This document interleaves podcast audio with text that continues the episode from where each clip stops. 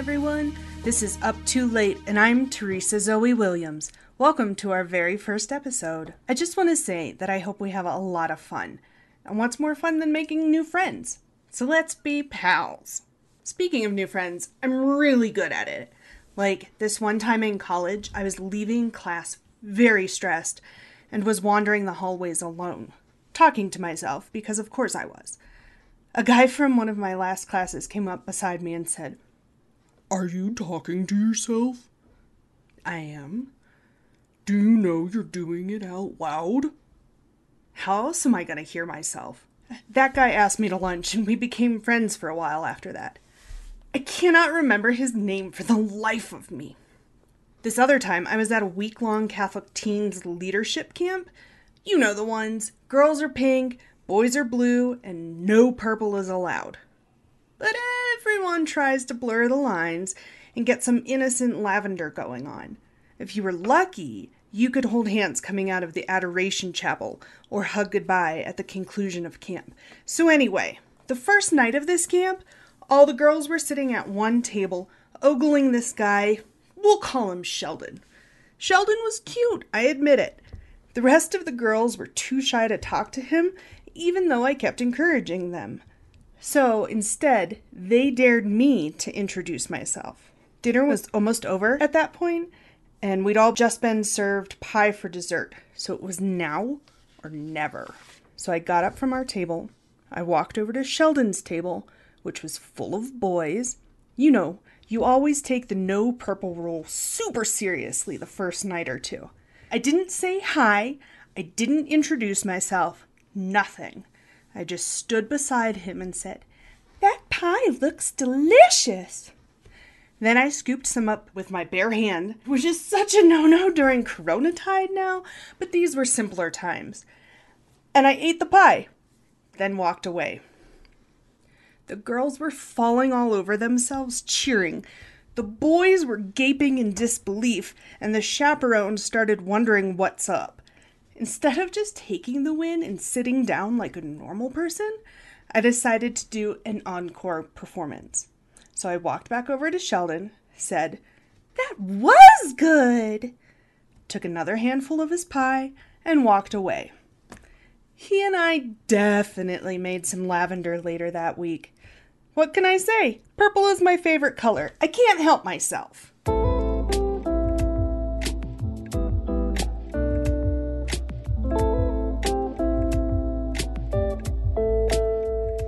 Something cool about friends is sharing with them.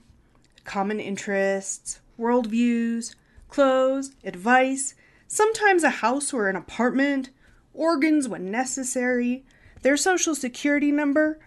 Eh, scratch that last one. But friends don't like sharing germs. Coronavirus still threatens our health and safety. So do like Jesus would do and save those around you. Wear a mask. Welcome to the show, everybody!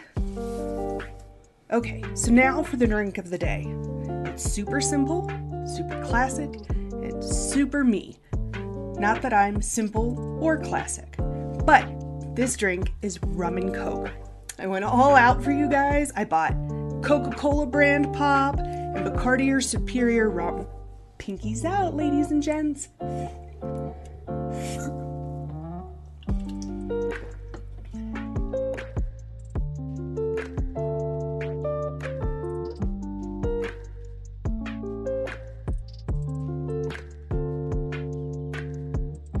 Okay, this next segment might be one of my favorites ever, uh, even though this is only the first episode and there have been no other segments.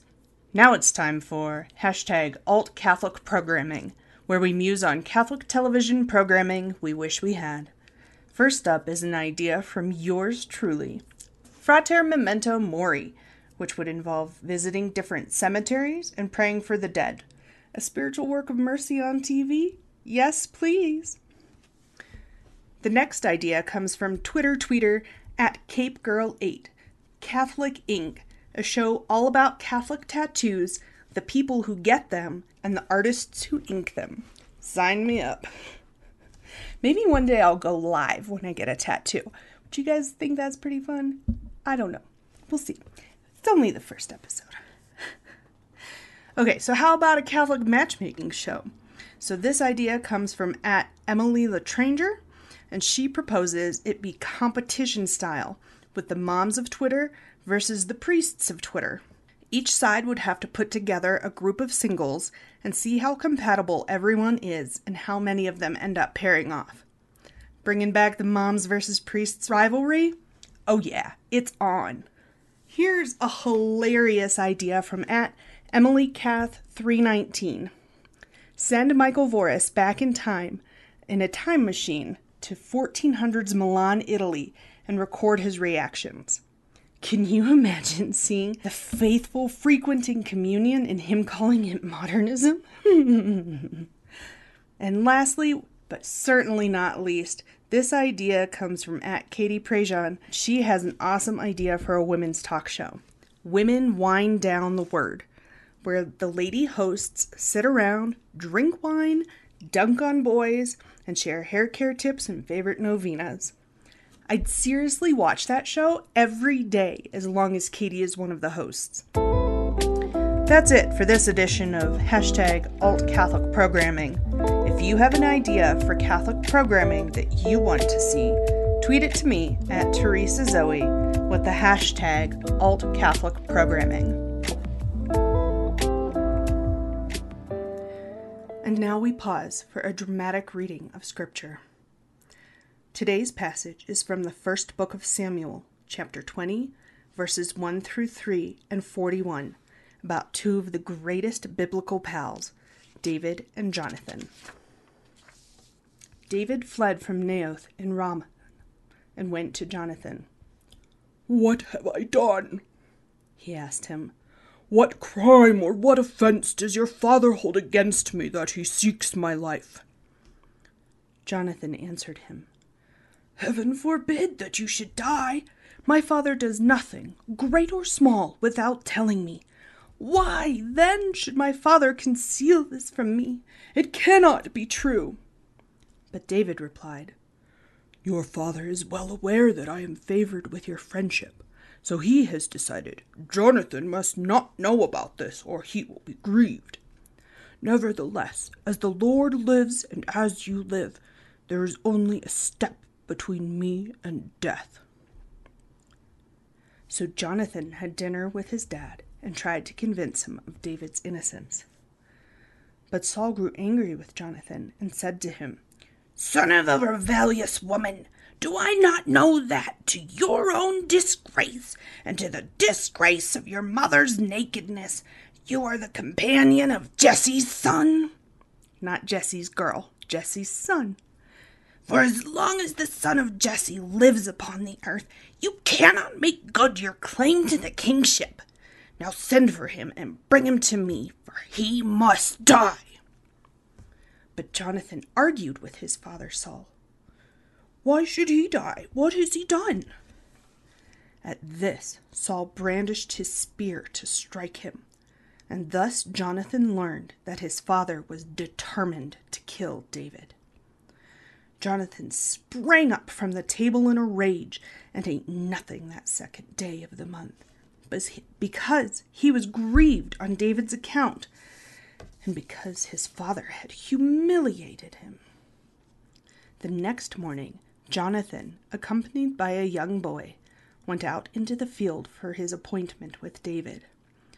There he said to the boy, Run and find the arrows and as the boy ran, he shot an arrow past him. When the boy made for the spot where Jonathan had shot the arrow, Jonathan called after him, The arrow is further on. Again he called to the boy, Hurry, be quick, don't delay. Jonathan's boy picked up the arrow and brought it to his master. The boy suspected nothing, only Jonathan and David knew what was meant, kind of like a secret handshake. Then Jonathan gave his weapons to his boy and said to him, Go, take them to the city. When the boy had gone, David rose from beside the mound and fell on his face to the ground three times in homage. They kissed each other and wept aloud together. The end. Emo Boys for Life.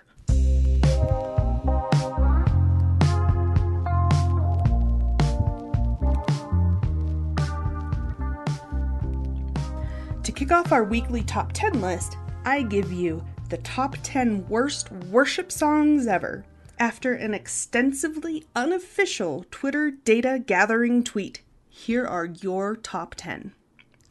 Coming in at number 10, we have Mighty to Save by Hillsong United. This one is just pretty repetitive and dull, and its lyrics don't really connect to each other. Pass. At number 9, we have Reckless Love by Cory Asbury. Okay, so singing for someone and climbing mountains doesn't sound too reckless to me. These seem like pretty everyday activities. Perhaps we could illustrate some reckless love in some better lyrics. At number eight, we have How He Loves by David Crowder Band. Okay, usually I'm a semi fan of DCB, but this one just doesn't make much sense to me uh, because hurricanes aren't jealous, and a hurricane isn't a very good metaphor for love either. And number seven is Good Good Father by Chris Tomlin. And my only beef with this tune is that it never says why God is a good father. It just repeats and repeats and repeats that he is. And that's just not enough. At number six, we have Days of Elijah by Robin Mark. Okay, so this one's actually pretty catchy, and its lyrics are pretty spot on, and it's a nice song all the way around. But adults shouldn't be using this as a worship song. It sounds like it was written for kindergarteners. And there's nothing wrong with that, but you know, everything in its proper place and time. Number five, we have Shout to the Lord by Darlene Zschech. Maybe. Lyrics wise, again, this one's decent. It just gets played so, so often. It's okay to retire songs. Okay, coming in at number four Drop Kick Me Jesus by Bobby Bare. I really, really wanted to put this one at number one. just, what the hell? This metaphor works for exactly one state's worth of Protestant former high school football quarterbacks. Just because we can create something doesn't mean we should create something. Coming in at number three, we have Lord, I Lift Your Name on High by Rick Founds. Okay, do you guys know the story behind this song? It was written while Rick was doing his morning devotion and watching TV. He had this sort of epiphany that the cycle of redemption is kind of like the water cycle, and boom, we have this song. It's not a terrible song, but it's not a mature song, and it 100% shouldn't be nearly as popular as it is. Let it wash away for good. At number two, we have Oceans Where My Feet May Fail by Hillsong United. I think that's two for Hillsong these guys got to get a little better, huh? Anyway, okay, you cannot rest during a storm at sea. You can't. Okay? That's why the apostles all jumped up and started freaking out because you cannot rest during a storm at sea. Now, you certainly can trust God and you should, but you can't rest. You still have to get up, you still have to do the work, and you still have to do the work of trusting the Lord. And also, just a side note God is not embracing you in the middle of a storm, He is guiding you through it. Now, maybe that means He has your arm around you, but like, come on, we can be better than this. All right, and coming in at number one, we have Go Make a Difference by Steve Angrisano. Okay, so this is actually a, a good song, but it's not a worship song. Not everything that mentions God should be used as a worship song. There is a time and a place for everything, and we really need to get better at this. That's your top 10.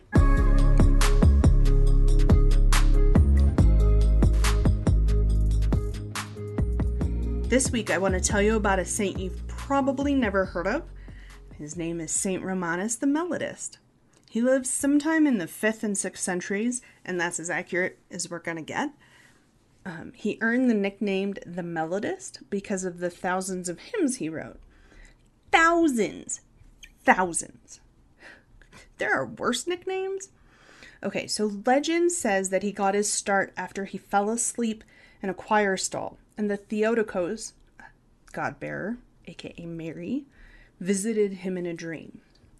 When I find myself in times of trouble, Mother Mary comes to me. In the dream, she handed him a scroll and commanded him to eat it. When he did, he woke up.